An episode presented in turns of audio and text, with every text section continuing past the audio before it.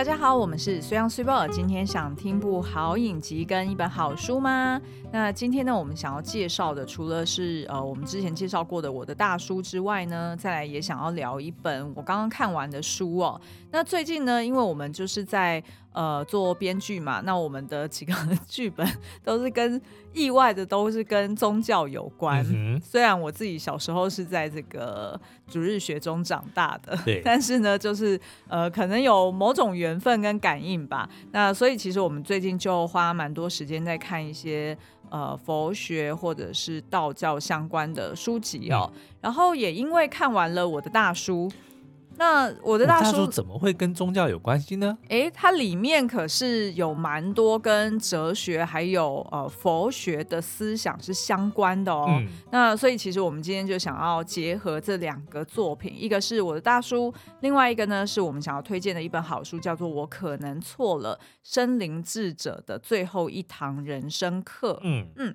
好，那我呃今天会透过呃就这本书我们所看到的几个重点，包含呢呃就是人也有神性，好，然后再就是不要相信你的每个念头。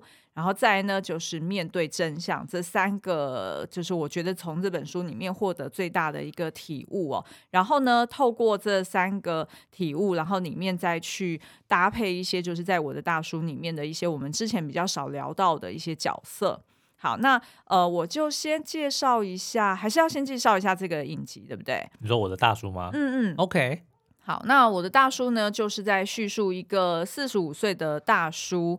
呃，她被世上最悲惨的一个女孩给拯救了。她被世上最可怜的女孩认为她是世上最可怜的人，对对对，然后就让她觉得我怎么可以这样子呢？我必须要过得幸福才行。对，所以基本上就是在描述他们成为忘年之交，然后彼此救赎的过程哦。那整出影集有十六集，然后呃，其实在，在呃这个编剧朴海英他也有另外一呃一部作品，我们之前也有介绍过，就是在第三百零二集跟三百零。七集这两集哦，其实我们有介绍过我的出走日记的一个无雷分享，嗯、然后以及呢，它里面所蕴含的这个三大哲学思想，尤其是存在主义。嗯嗯，没错。好，所以如果有兴趣的朋友，也可以点击呃文字说明栏里面的连接去听更多。好，那我们就回到今天的节目。那今天要介绍的这一本书呢，叫做《我可能错》，我我就我就简称它《我可能错》，因为现在的书名都很长，嗯、所以如果我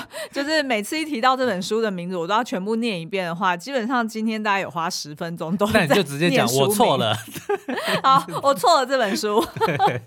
好，那这本书呢？呃，它的作者叫做 Bjorn Natthiko Lindblad。嗯，Bjorn。对，Bjorn。Bjorn。Bjorn。其实这个名字我最早是在那个《维京传奇》里面的那个影集里面，那个男主角的儿子叫 Bjorn。嗯。对，然后我每次叫他不用。不用了，不用。哎，这出影集现在还在 Netflix 上面看得到吗？看得到，而且他后来还出了就是续集的外传，叫做《英灵神殿》Valhalla，也非常的好看，大推。哎，Valhalla 这名字好熟哦，Valhalla 就是就是他们的英灵神殿，就对啊，就是听过，就是北欧的人，如果你是英勇战死的，你就可以进入到他们的 Valhalla，就是英灵神殿。哎，然后奥丁就会在那边请你喝酒，但是只有只能够战死的人才能够去。哦，对，了解。然后，但是在漫威里面，最后那个谁，我能爆雷吗？呃，就是那个不想听不想听的人先捂耳朵一分钟。就是女索尔，她后来就是有出现在瓦哈拉，所以有可能呢，她就是另外一个异次元，所以也许日后又会出现在漫威的一些作品里面啊。了解了解，好的，那我们回到这个 Beyond，就是这个作者本人哦，他其实呢是一个隐居山山林十七年的一个瑞典经济学家，很妙哦。嗯，而且他还是工作了好几年，呃呃，他好像在一间跨国企业吧，嗯、呃，工作好几年之后，然后他就决定在二十六岁那一年呢，出家做森林修行派僧人。哦，所以他的基本上人设跟影集里面的那个千德，嗯，是很像的，有一点像，有一点像，就是原本就是一个非常优秀的人，非常优秀，但在年纪轻轻的时候呢，嗯、就突然顿悟了，嗯，然后就出家。没错，因为这个 Bjorn 呢，他的确也是呃从小到大当然就是呃都念名校嘛，然后他后来到二十六岁，其实工作几年之后，他就觉得说好像嗯这样子的人生不是他要的，嗯、然后他是说呢，他内心中有一个声音，就是一直叫他去远方。哦，就是这样子的声音，就是说 “You go somewhere” 这样。那他可以来台湾啊？Anywhere 就不知道是哪里 就是说，反正他当时候就选择说：“哦，好，那我就去呃泰国那边，好像有一个森林休息呃森林修行营哦，哦，就是一个研习营，但是，有啊，很多啊，在在、呃、哦，好像台湾也有。”对，就是那种，就是你、哦、时不时我们会看到朋友们会突然在 Facebook 上发说：“我上山去修行。”对对对，就真的就是、哦、呃，可能就是他就去到某个山山上嘛，然后他可能就是在山上是有一个营队，或者是说有一个、嗯、呃，就是有一个区域哈，然后你就在里面就是冥想啦，哦、或者是呃吃他们准备的食物啦，然后再就是你可能呃会在那边有一些告解啊、嗯、修行等等的。那所以这个 Bjorn。的确就是想说，哦，那我就去呃泰国尝试看看。对。那他去到那边呢，他第一天去呃冥想的时候，他就觉得说。这好像不是我要的，嗯、我好像做不下去。对啊、呃，因为后面我们会聊到，就是冥想的过程中可能会发生一些事情。那所以呢，这个 Bjorn 的确一开始会自我怀疑，但是他后来也确定说这个是他想要的。嗯、那所谓呃森林修行派僧人是什么呢？他其实就是呃他每天或者是说他重视的事情，以及他们被规范的，就是说你其实你要做的就是主要三件事。嗯，第一个就是呃你要精进。你的冥想，哦，就是你真的可以在里面去呃悟道，或者是说你真的在里面可以完全摒除你的杂念。不过冥想是有科学根据的，是啊，其实是在 Netflix 上面其实也有一个就是冥想的节目，好像就叫什么正念是是，呃，对对对，就嗯，我想要找时间再看一下，对对，再看一下，啊、因为他好像会他会带着你，他会带着，对，对所以大家如果有空的话，也可以去追一下。那我们也许之后可以。针对这个节目来聊，嗯，对，好，然后再就是所谓的朴实，呃，那朴实就是说他们呃他们生活的地方，就是可能是自己要住在，除了一开始是呃你还是呃就是那叫什么、啊、小不是小和尚，嗯、叫什么弥弥沙弥沙弥，对对对，你还是沙弥的时候，你可能就是跟着前辈们，然后在这个呃佛寺里面去修行，然后就要被。师傅打的鞭打的那个的，呃，不一定有鞭打。因为我对沙弥的印象就是一休和尚，就在那边做功课的时候，然后师傅就会拿那个棍子在后面敲打。呃，对，就是如果你一不专心或者你睡着，对不对？对，因为他也是要冥想啊，对不对？其实我们现在想回想起来，那个动画里面，的确一休他其实是。在冥想哎、欸，嗯、但是小时候我们看不懂，我们只知道说为什么要眼睛闭上，然后手就是舔一下手指，然后在头上画两个圈。对对对对对。好，那刚刚有提到说，呃，朴实的意思就是说，那他们呃就是住在那种呃就是高脚的呃屋子木屋里面，嗯、然后可能就是一个人要独身的去呃。度过一，就是说独身的去住，然后呢，他要睡在草席上面，然后一天呢也只能吃一餐，嗯，好、哦，所以他到下午呢，基本上他的下午茶可能就是一杯咖啡，一杯热饮而已，哈、嗯。哦，所以等于是说他吃的也非常的呃简朴，然后住的地方也非常的简朴。那再来呢，第三个重点就是说啊、呃，谨守道德，嗯，也就是说他当然就是有一些呃大的规范，譬如说哦、呃，不得杀人，然后不能。呃，大妄语，大妄语的意思就是说，骂脏话，不是大妄语的意思就是说，你明明就没有悟到，你你就用编的，哦、就是说，哦，我看到什么佛陀，或者是哦，是我我想通什么什么事情，我看到一道光，但可能是因为血糖过低，就乱讲话了哈，就是在这个你的修行路上乱讲话也是不行的。然后再呢，就是不得性交哈，这就是它的几个重要的规范。对，那基本上呢，他们也不能经手任何的金钱。哦，也就是说，呃，他不，就是说他出去布施，那可以不是出去布施，是出去什么啊？就是接受人家的布施，嗯、对，接受人家哎化缘的时候，嗯、他是不能说哦，我去台北车站，那时候我要坐捷运过去，那我要买车票，啊不能这样，不能你自己准备零钱，然后要买车票，但是可以用，比如说你一样可以坐大众交通工具，可是你要在。也不行，不行，就是可是你要在门口跟人家化缘，嗯、就是说呃，那人家如果要给你钱，人家你也不能收，因为不能经手金钱、啊。没错，就等于是人家要去帮你买好票，票所以你要跟他讲说，比如说我要到彰化，然后我要做什么早上九点的，就如果人家愿意，类似这样，如果人家愿意这样的话，那当然就很精确的提供你这个服务。但是如果人家不愿意，那你就要随缘，你就要想说啊，好，我今天是从台北到高雄，对，那我的目标就是，哎，我现在目前先呃，就是可以结缘到一张是到新竹的，好，那我到新竹，我再下车，然后我再继续，哎，还蛮妙的，对对对，就是用这样子的方式，那可以那个吗？Hitchhike 就是搭便车。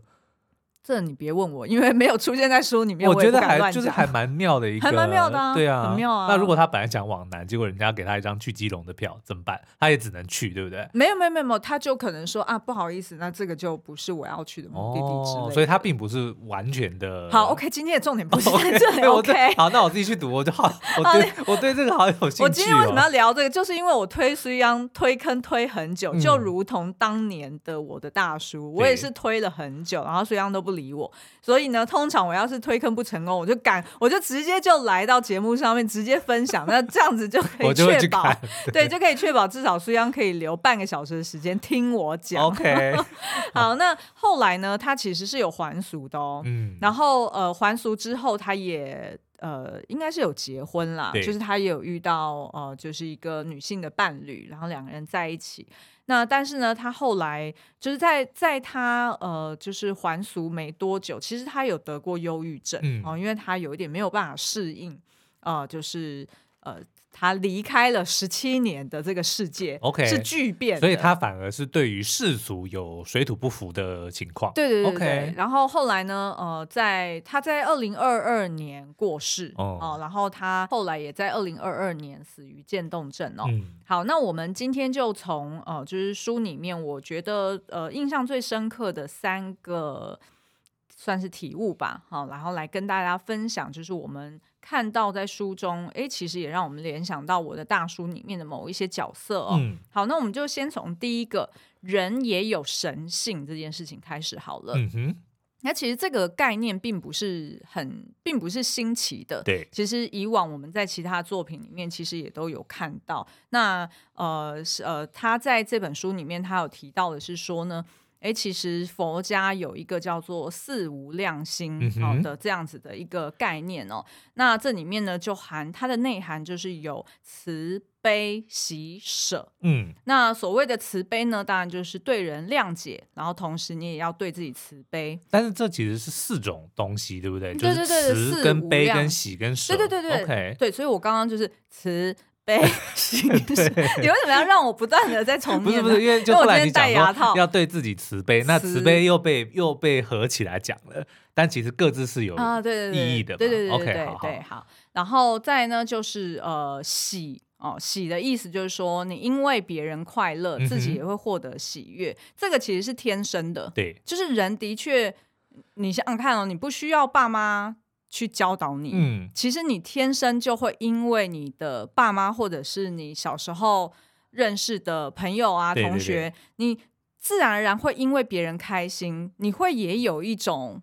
快乐，对，因为我们之前好像我就有看过一个研究，就是他对一些婴儿去看不同人的脸谱，他如果看到笑脸，婴儿就会跟着笑；他看到哭脸，婴儿就会跟着哭。所以其实这个共感是天生的，是天对天生的。嗯，没错没错。好，所以呢，呃，再就是舍，那这个舍的意思就是说，你没有计较，单纯的付出。所以也就是说，你付出，哎，以前不是有一个。很知名的一个故事，就是说一个老和尚背着一个女、嗯、小和尚，一个年轻女生过河嘛，嗯、然后旁边不是有个小和尚吗？啊，小和尚不就是自己在那很有挂碍，就想说。哦，师傅明明就教我们平常不能近女色的，嗯、他自己怎么可以就把那个小女生给背了起来呢？他是羡慕还是嫉妒啊？我觉得 羡慕、嫉妒、恨应该都有。然后，但是呃，老和尚不就是跟小和尚讲说，我在背过河的时候，我除了就是 physically 把那个人给放下了，嗯、我心中也把他给放下了。哦、所以这件事情 not a thing，从来他都不会是一个。哦，我因为帮助别人，然后对方是一个女生，哦、对，然后所以我就呃算是破了我的戒律，嗯，哦，然后同时间，因为我根本就不把它当一个我有坏念头或者是心有旁骛的一种做法，嗯、所以其实我已经把它放下了，我就是真的把它放下了，我的念头，我的心中也没有任何的想法。那为什么你还把那个女孩子背在你自己身上呢？哦、背在你的心上呢？怎么变恐怖片了呢？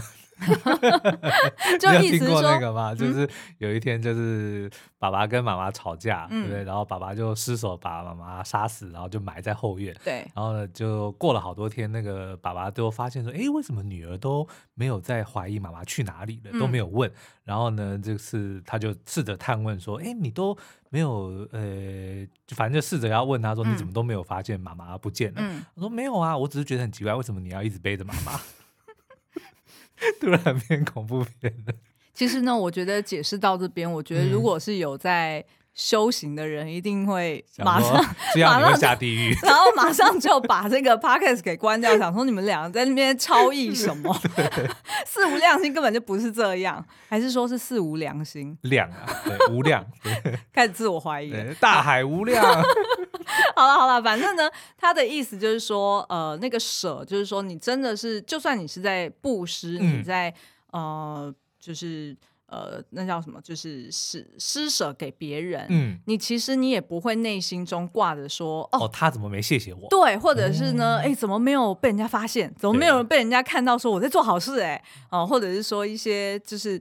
你因为做了这件事情，然后你就觉得你做的这件事情应该要被放大，或者应该要被人家注意到。哦、那这个才是真正的叫做接受人事物原先的模样，然后你是没有计较的，单纯的去付出。所以不管他今天接不接受，嗯、或者是他今天接受了有没有说谢谢，对你来说，对都无关，哦、因为你的念头、你的出发点就只是我想要付出这个给他。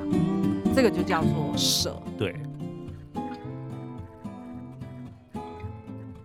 好，那所以讲完这个慈悲喜舍的一个，嗯，就是简单的一个说明。好，大家如果有兴趣，还是可以上网去查一下，就是人家比较专业的。呃，佛学理论的一些说法哈，但是这个是我们所理解的。呃，那其实呢，就让我们联想到两对呃在剧中的角色哦，嗯、一个呢就是大叔跟智安，智安就是整剧整部剧的女主角，就是由 IU 所饰演的角色。对对对。嗯、然后另外一个呢就是郑熙跟刚刚苏阳讲的千德。嗯、好，那我们先来聊一下大叔跟智安好了。那二十一岁的李智安呢，那他跟奶奶相依为命哦，那因为要偿还这个高利贷，所以其实祖孙俩呢过的日子是有一餐没一餐的，嗯、甚至是大部分的时候，呃，李志安他还要喝这个公司偷来的这个三合一咖啡，对，三合一咖啡，哇，那个真的看得很心酸的。对啊，嗯、就是就是泡那个粉，对对啊，泡得很浓。对对对，因为他一次加三包，而且他可能喝不了那么多。好，那所以呃，他在这个过程中其实是非常辛苦的，而且呢，也因为某一次呃，就是这个呃，债主在殴打奶奶的时候，他就是忍不住就动手，就把对方给杀死了。嗯嗯嗯。那所以呃，当李李智安后来认识了这个大叔，然后就发现说啊，大叔在公司里面其实是呃职场斗争的一个受害者哦，所以本来他就想说啊，那我就可以来利用这件事情，啊，来监听大叔，那试图呢去赚他的那个充满哦，就是赚两千万，嗯、对不对？就是弄掉一个人就可以赚得这个韩币一千万，嗯哼，对。那所以，呃，他在这个过程中，在听大叔的人生的时候，就发现说啊，明明看起来好像是人生胜利组的这个人呢，怎么活的好像在地狱里面，哦，对然后比他还要更厌世的感觉。然后慢慢的呢，这个同情就转为如沐之情哦。嗯、那后来呢，当呃，就是就是事情发生了一连串，随着剧情发展，对 我们发现，对，然后呢，这个呃，大叔后来发现，就是李智安有窃听嘛，哈、哦，那。但是呢，因为治安等于已经掌握了大叔，呃，以及大叔的太太，然后还有他身边所有人的秘密的时候呢，嗯、呃，这个李智安知道他得要守护大叔的秘密，所以也就逃亡了。那这件事情呢，也让这个就是大叔才发现说啊，原来就是呃，李智安一直以来其实都是默默的在呃关护对，观望着他，然后守护着他哦。那其实这个李治安呢，他曾经就是去到了这个大叔他们时常大叔们一起去聚会的餐厅的时候，呃，就其他的大叔就问李治安说：“啊，你几岁啊？”那那个李治安就讲说：“我是三万岁。”嗯，然后这件事情其实大家当场就有点傻眼了。那他为什么讲三万岁呢？因为治安觉得说他的人生实在是太辛苦了。而且他二十一岁，其实经历太多了，嗯，所以他觉得说他很有可能是呃已经投胎五百次，对，然后每一世呢可能已经活了六十岁了，那所以其实六十乘上五百，所以他觉得他应该已经有三万岁了。嗯那这时候呢，那个大叔的这个呃，就是从小到大的一个青梅竹马，就是郑熙，他就在旁边呃，有点开玩笑的说：“哦，你如果三万岁，那我就是四万岁了。”那其实我觉得治安跟呃郑熙，其实他们两个很像，嗯，也就是说，郑熙他其实也是呃，因为他在大学时候，他的这个青梅竹马千德，就等于算是呃。就是两个人本来是谈着恋爱，然后对方呢，诶也很有这个发展的机会哦，但没想到这个千德呢，居然说出家就出家，嗯，所以也让这个郑熙呢，他失魂落魄了，算是二十几年了吧，哈，那所以其实这个郑熙他就一直死守在这个餐厅，然后希望能够等到这个千德还俗，嗯，那但是事实上，就算他跑到庙里面去。呃，威胁人家 说我要，你如果不回来，我就要放火。对，但是人家呢，其实就是已经成为了那间庙的住持住持了，嗯，然后他也已经就是非常确定笃定，就是他的人生就是要在修行当中度过。所以其实正熙呢，他是曾经有一度放不下，然后带着对呃这个谦德的一种怨恨，嗯，然后让他有一个寄托，有一个人生的希望。然后才继续能够走下去，但是之后当然就是因为发生一些事情，那郑熙呢也慢慢的放下了对于谦德的一个执念哦，所以呢，我觉得治安跟郑熙呢，其实他们两个非常相像哦，那这或许也是为什么编剧会让他们一个，三万岁，一个 四万岁，对对对对。那其实郑熙曾经也对着大叔讲过一个，我觉得还蛮有道理的一句话哦，就是呢。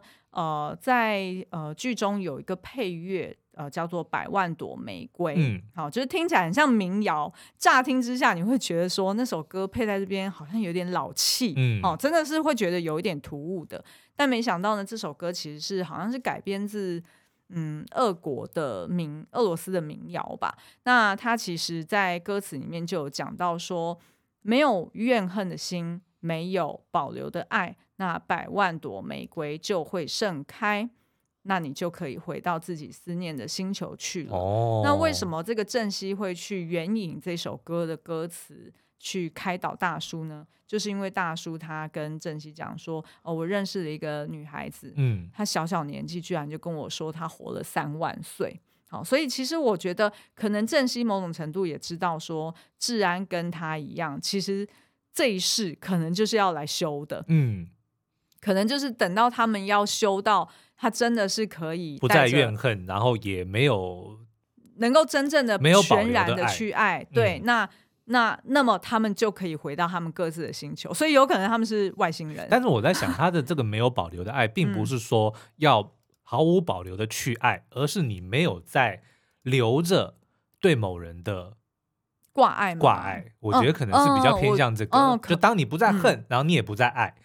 的时候，基本上你就是断舍离。我觉得其实是有一点这个概念的，嗯，这样这样在讲，对不对？你你不再怨恨某人，嗯，然后你也不再对某人依恋，嗯，我觉得就可以做到这种。呃，其实就是就是刚刚说的那个四五量心，嗯，就是我觉得他应该就是透过这两对彼此之间的这种，呃，就是完全的慈悲跟完全的喜舍。你看看哦，大就是治安，他听大叔听了他这么多难堪的一面，嗯。啊、呃，他不想要让别人知道的一面，那但是却还是这么的爱大叔，嗯、然后甚至愿意为了他去逃亡，这件事情让大叔觉得更感动。嗯，因为等于是说，大叔就觉得说，哇，那你是真的理解我，我都这么糟了，可是你还是不嫌弃我，对，然后你还是全然的包容我，嗯、那这个其实就是真正的慈悲啊，就是对人谅解。那但是他也让治安去学习到说，你也要对自己慈悲，嗯、你不能只是自己牺牲。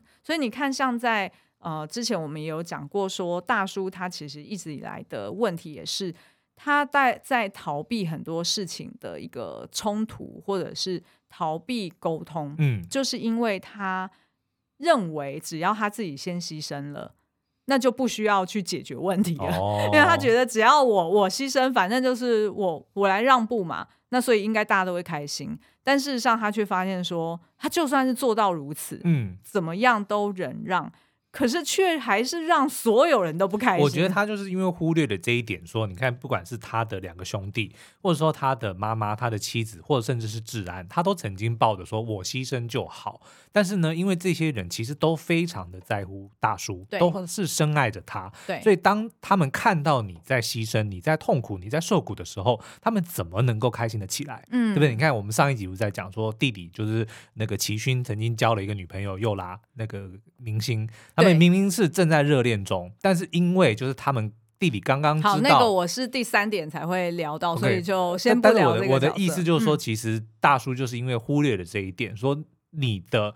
你不要认为说只有你的牺牲才可以带给人家快乐，其实你身边的人在乎你的人，真正在乎的是你快不快乐。嗯，你如果快乐，他们才会得到快乐啊。嗯，那我们可以回来讲谦德哦。其实我觉得谦德这个这个角色，其实就跟就是你刚刚前面讲的，就是比用有一点类似，嗯、就是在他们人生最辉煌。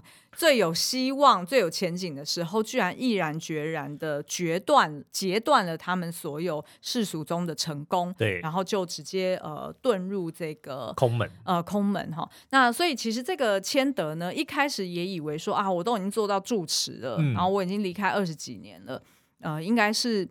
在空门里面 小有成就，嗯、但是呢，没想到他最后其实是发现说啊，其实我也是自我欺骗啊，因为我明明就应该时不时也可以回来看看我这个社区，回来看看我的朋友，没有必要刻意的回避，嗯，嗯嗯，对不对？你刻意的回避，就代表其实你放不下。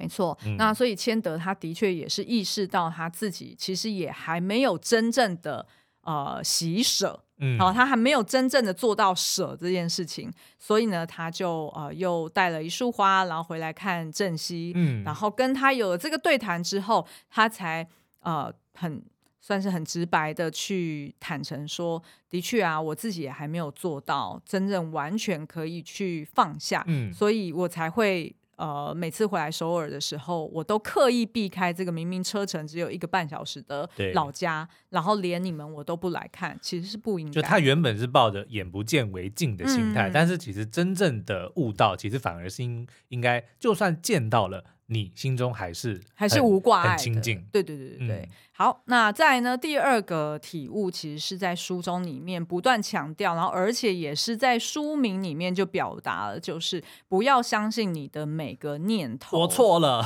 呃，对对对，因为呢，他在书中其实不断的去呃证明说，其实你的念头只是念头，而不分、嗯、而不是事实。举例来说，像呃，我就是过去就是在练习做冥想嘛。那我发现我遇到的状况就跟这个比用一样。他说他刚开始冥想的时候，他觉得他的大脑里面好像就有一个猴子的马戏团，嗯，就是一直敲锣的那个，对对对，就是《玩具总动员》里面用来监视大家的那一只猴子。然后也是那个什么，那个那个谁呀？那个 Energizer Bunny。不是不是，也是那个 谁啊？就是那个那个动画，嗯嗯，呃，南方不是南方四剑客，是另外一个动画，辛普森家族，辛普森家庭的爸爸，嗯，他脑袋里面也是有一只猴子，然后就是每次他在听他老婆讲话的时候，其实他没有真的在听，对，他就只是在听到猴子有在 有在敲锣而已。其实这个呢，就是呃，比用在书中里面讲的所谓就是呃，你的念头呢，其实它就是很像猴子马戏团，心猿意马，讲的就是这个。嘛对对对对对，它会让你呢，就是呃没有办法静下来，嗯、你的大脑里面其实会被你的任何一个念头给吵得不可开交，嗯、所以你才会很心不在焉，你才会没有办法活在当下。对，举例来说，呃，像我以前在上班的时候，可能就会在前一天睡觉。都睡不好，因为呢，我就是睡前就会一直在那边想说啊，我隔天我隔天呃，就是八点半一到公司啊，嗯、我第一件事要做什么，然后第二件事要做什么，然后我开会的时候怎么怎么，就是你就会一直有很多的念头，对，然后等到你真的进到会议室的时候，你又会在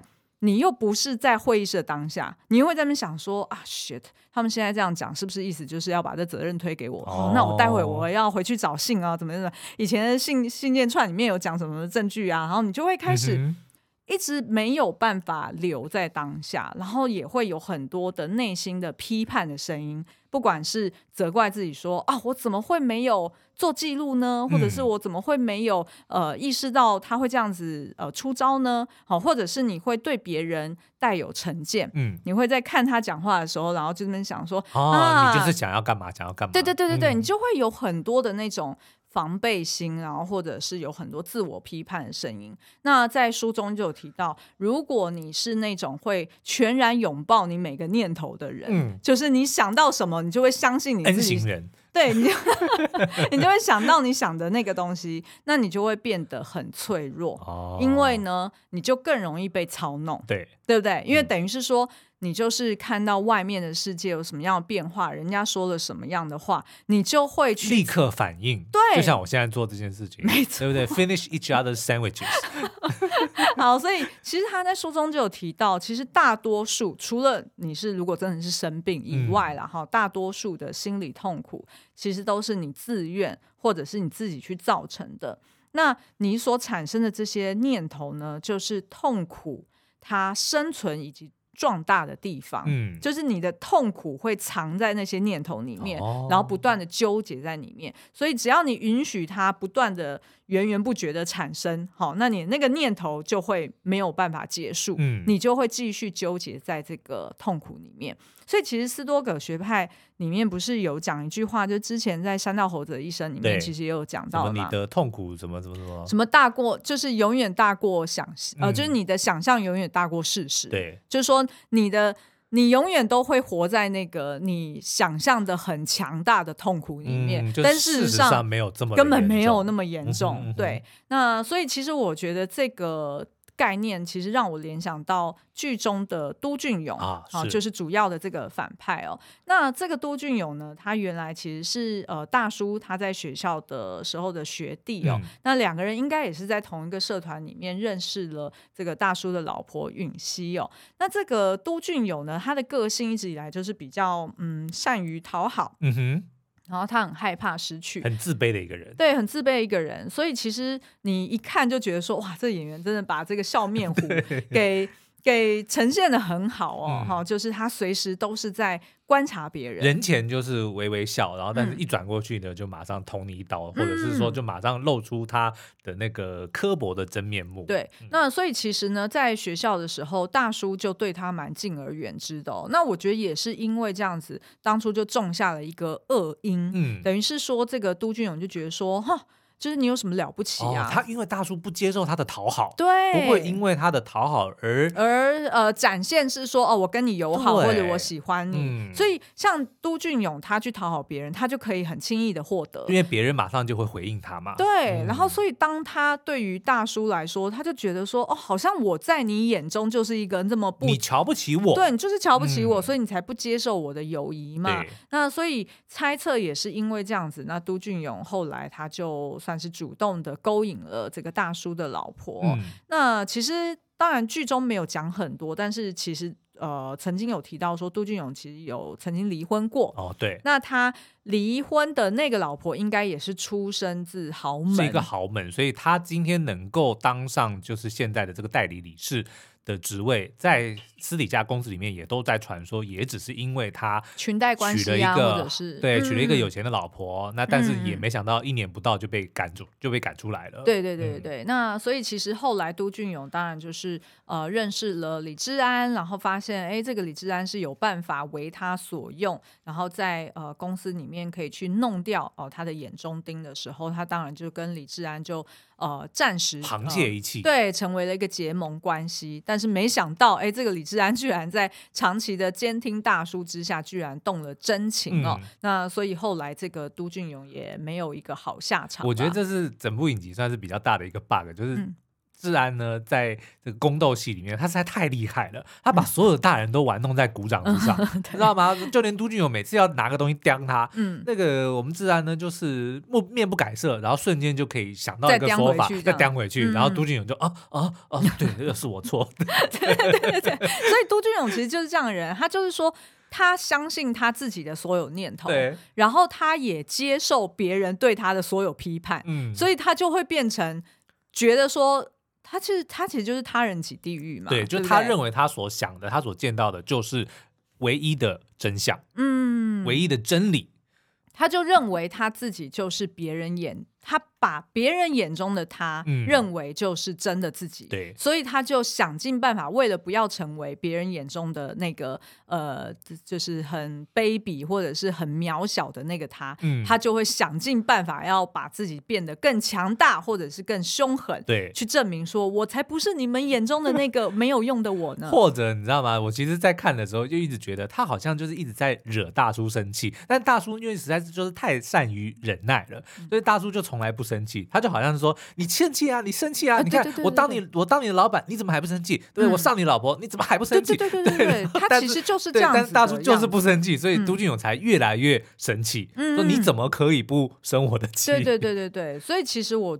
觉得这个就是呼应书中在讲的说，不要相信你自己的每个念头，嗯、那些念头不是事实，对，它只是你在那个当下随着环境去做出的一些反应而已哦。而且如果你不要这样子一直去相信你自己的念头，其实你可以从中去呃发现更多你跟别人的。呃，异中求同，也就是说，你会发现，哎、嗯，其实很多人都跟你遭遇一样的困境，或者是走过一样的心路历程。那举例来说，像在书中，他就有提到说，呃，在佛寺里面，他们也是会有小团体呀、啊，嗯、也是会有那种很讨厌的人啊。尤其是这个比翁就有说，哦，其实你知道吗？在在庙中，其实呃，在寺中，其实是曾经有一个人讨厌我，讨厌了四年。哇，这让我想到甘露寺。为什么？甘露寺里面不就是有那个 哦，甄嬛的？哦，对对对对对对对对对，那个副住持还是 什么？就是第二把交椅，对，就后来被拔舌的那个。哎，对对对，没错没错。然后所以他说呢，可是因为在呃寺中呢，你。大家因为生活是比较简单的，嗯、然后你也不能经手钱，所以很多事情是你们得要自己做。哈对，就如同千德，他要换轮胎，或者是他要、嗯、他变得什么都会了。对他，他不是说他还会开怪手嘛，对，对不对？所以其实他得要所有事情都要自己做。那但是你又不可能所有事情都自己一个人做，嗯、对不对？你一定得要跟其他的这个呃比丘或者是比丘尼去合作。所以呢，他就说哦，在四中的时候，他们大家就有一个。共识，嗯，也就是呢，你就算讨厌对方，你可以试出一个善意，叫做我愿意合作。哦，那你不需要是一个完美的人，对，我也不需要喜欢你，可是我已经准备好跟你合作了。嗯，你只要带着这样子的意识，所以你们就不会有那种一直看着对方的不同，对，而觉得呃，那叫什么，就是心心生不满、怨念哈，心生不满。因为你会看到你们两个人的相同，也就是你们有一个共同合作的共识，标对、哦、一个目标。对，那所以其实呃，我觉得这个蛮真的蛮好的，就是说，嗯、呃，摒除你自己的一些念头，嗯、然后呃，去带着更开放的心态去呃，转而跟对方找到你们彼此相同的地方，嗯，然后开始合作。那即便你还是讨厌对方，或者说。即便对方还是有其他部分你不喜欢，嗯，都没有关系，因为这样子其实是可以让我不知道让让这个世界变得 get things done，没错，对对，而且呢也会让你自己更好过啊。哦，我们说自私一点。其实就是让你自己更好过啊，对不对？啊，好，然后第三个呢叫做面对真相哦。那这个面对真相，其实我觉得真的就像苏央刚刚很、嗯、很热血的，急着想要把我的念头讲出来。对，就是呢，呃，我觉得让我联想到右拉跟齐勋这一对呃情侣哦。那其实，在书中就有提到说呢，就是呃，其实呃，在这世上你是很难完全不犯错的，嗯，即便是他们修行之人。难免还是有时候会有一些不好的念头，对，甚或是可能会犯了一些戒律，哦，所以他们会有一个 routine 啦，就是呃，可能晚上的时候大家就会两个两个坐一起，然后面对面，哦、然后你就要跟对方讲说，哦，我最近犯了什么错，就是告解的意。思，对，有点像告解，哦、对，然后你讲出来之后，哎，其实他说其他人听了都会有一种。放下的感觉，oh. 因为就会觉得说啊，原来不是只有我会犯错，OK，原来你也会，他也会啊，原来大家都是一样的，嗯、反而你自己的心理压力会降低，对，然后更愿意去坦诚说，哦，我也有这个问题。嗯、其实你不觉得跟那种我们在很多呃。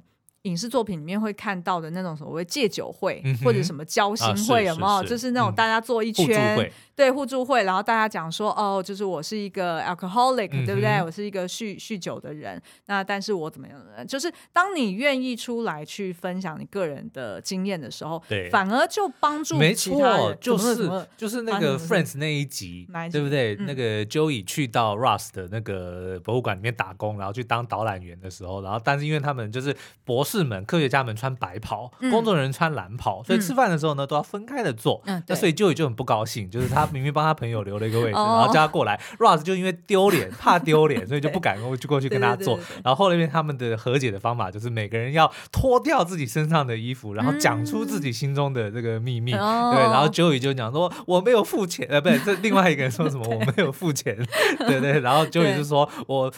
对什么恐龙一点都不知道 后来就有一个女的说：“我的胸部不是真的。”类似像，其实就是对啊，就是坦诚讲出你自己的真相，然后就脱掉你外面的那个那个好像你伪装起来的那个面具，对不对？所以就不是再分成蓝袍跟白袍，然后每个人之间呢也都没有秘密。哎，我们现在没有在讲。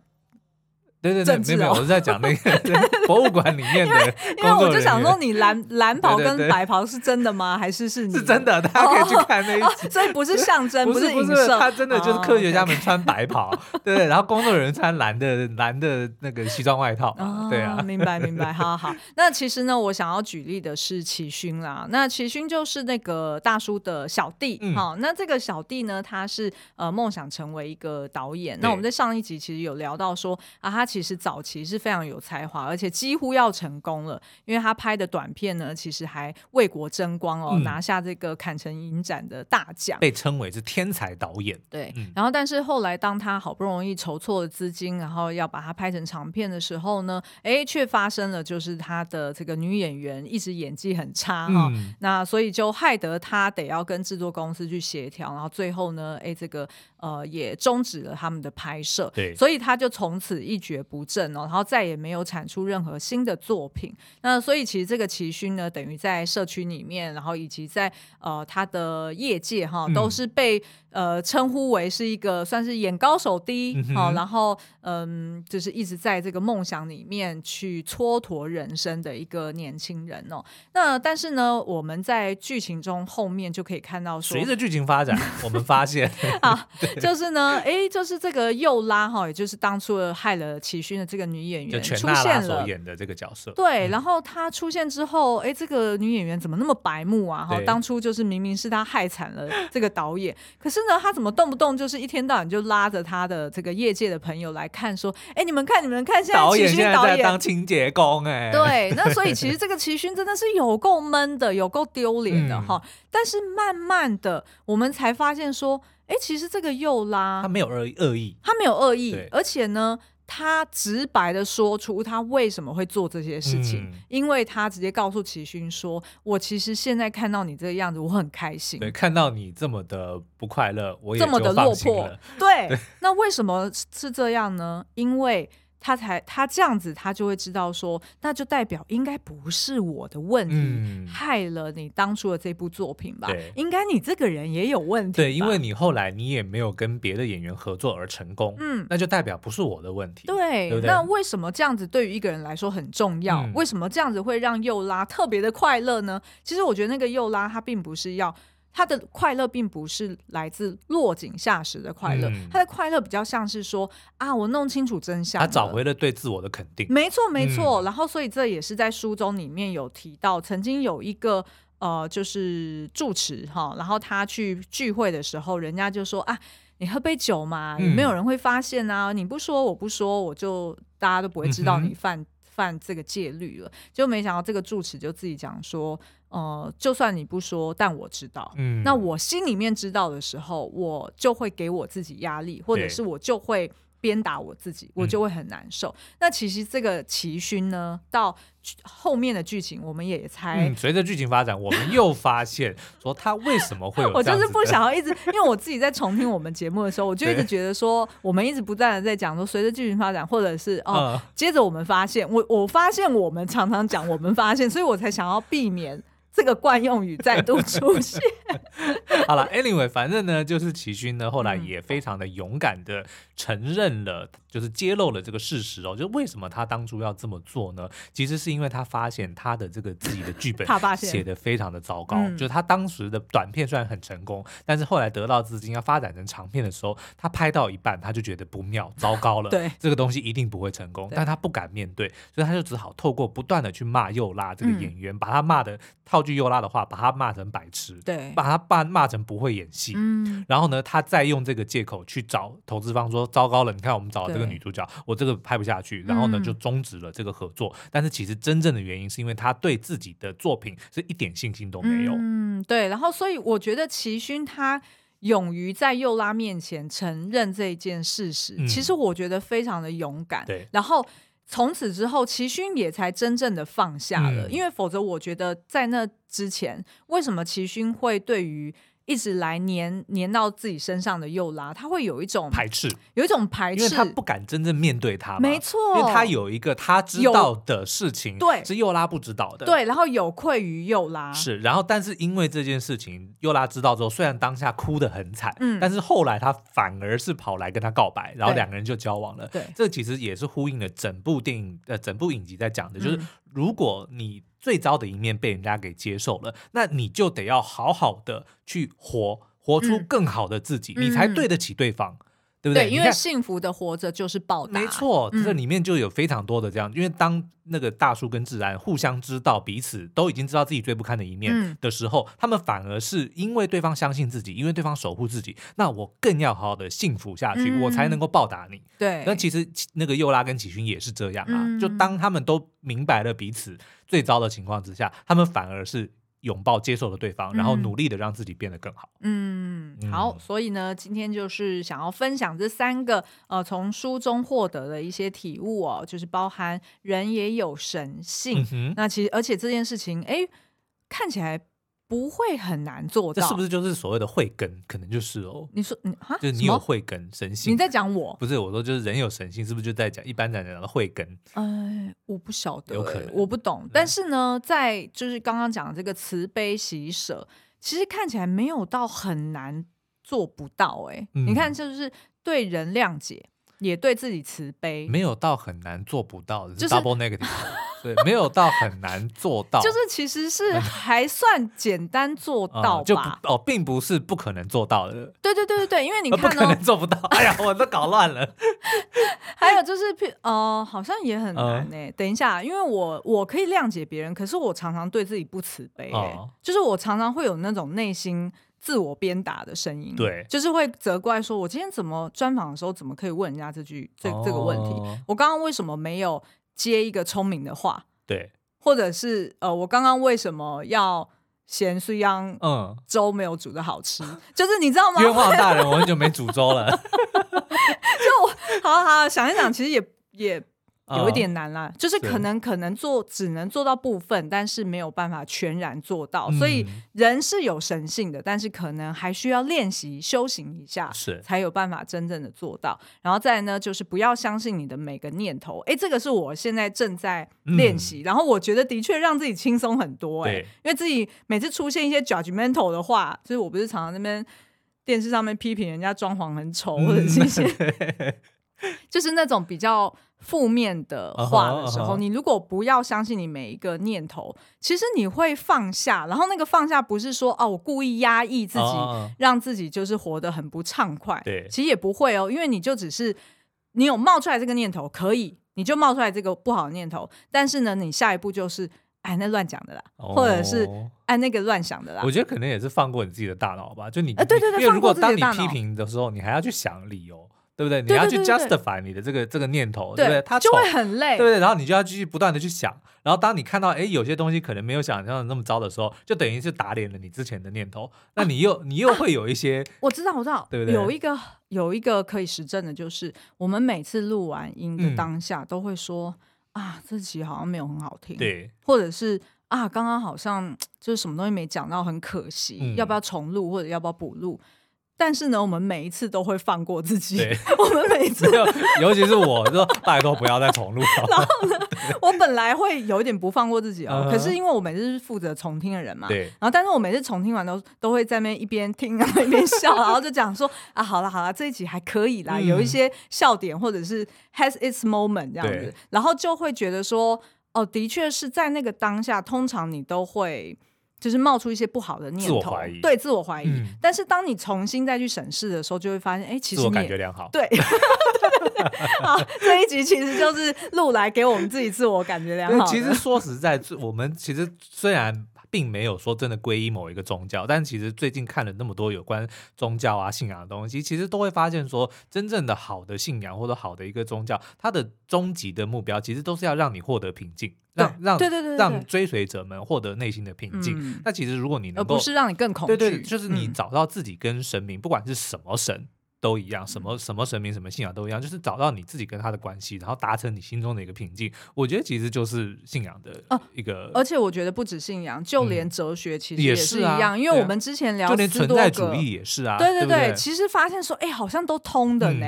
对啊，嗯，好啊，就这样。好，今天的节目到这边，我们下次再见喽，拜拜。